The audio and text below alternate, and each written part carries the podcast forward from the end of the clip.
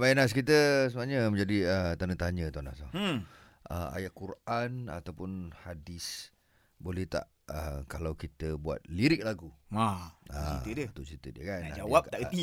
Ada yang kata boleh, Ha-ha. ada yang kata benda ni tak boleh. Yes. Mm-mm. So kita bukan orang yang pakar untuk bercerita tentang ni dan sebab itu kita bersama dengan uh, pegawai Hal Ehwal Islam UiTM Shah Alam iaitu Ustaz Faizan Tajwid. Assalamualaikum Ustaz. Waalaikumsalam warahmatullahi wabarakatuh. Apa khabar ya? Mawi dengan Nanas. Kita orang semua baik-baik aja ni. Alhamdulillah. Cuma yang tak baik sekarang ni otak ni pasal tak tak ada jawapan lagi ni.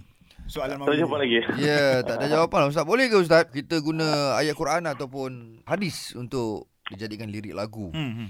Dia dalam persoalan ini sebenarnya ada khilaf ulama. Para ulama telah membincangkan perkara ini.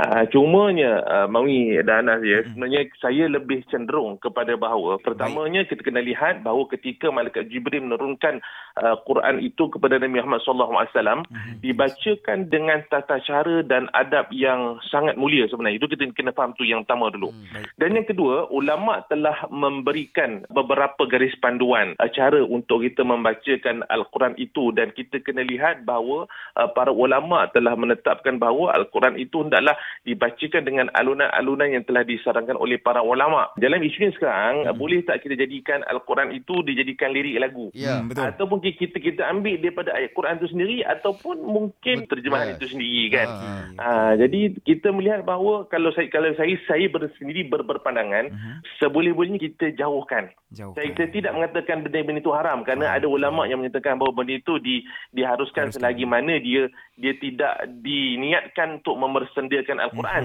Faham. Mhm. Begitu. Baik. Ah, jadi kita kalau benda tu positif, mak- ada ulama mengatakan boleh, ya. Okey. Contoh macam inilah Anas. Mhm. Kalau kan Ah, kita gunakan surah al-Fatihah kan. Baik. Mhm. Ha surah, surah al-Fatihah. Contoh-contoh ni bukan bukan saya nampak ya. Mhm. Contoh bismillahirrahmanirrahim. Alhamdulillahi rabbil alamin arrahmanirrahim maliki yaumiddin iyyaka na'budu wa iyyaka nasta'in ihdinas siratal mustaqim siratal ladzina an'amta 'alaihim ghairil المغضوب عليهم ولا الضالين.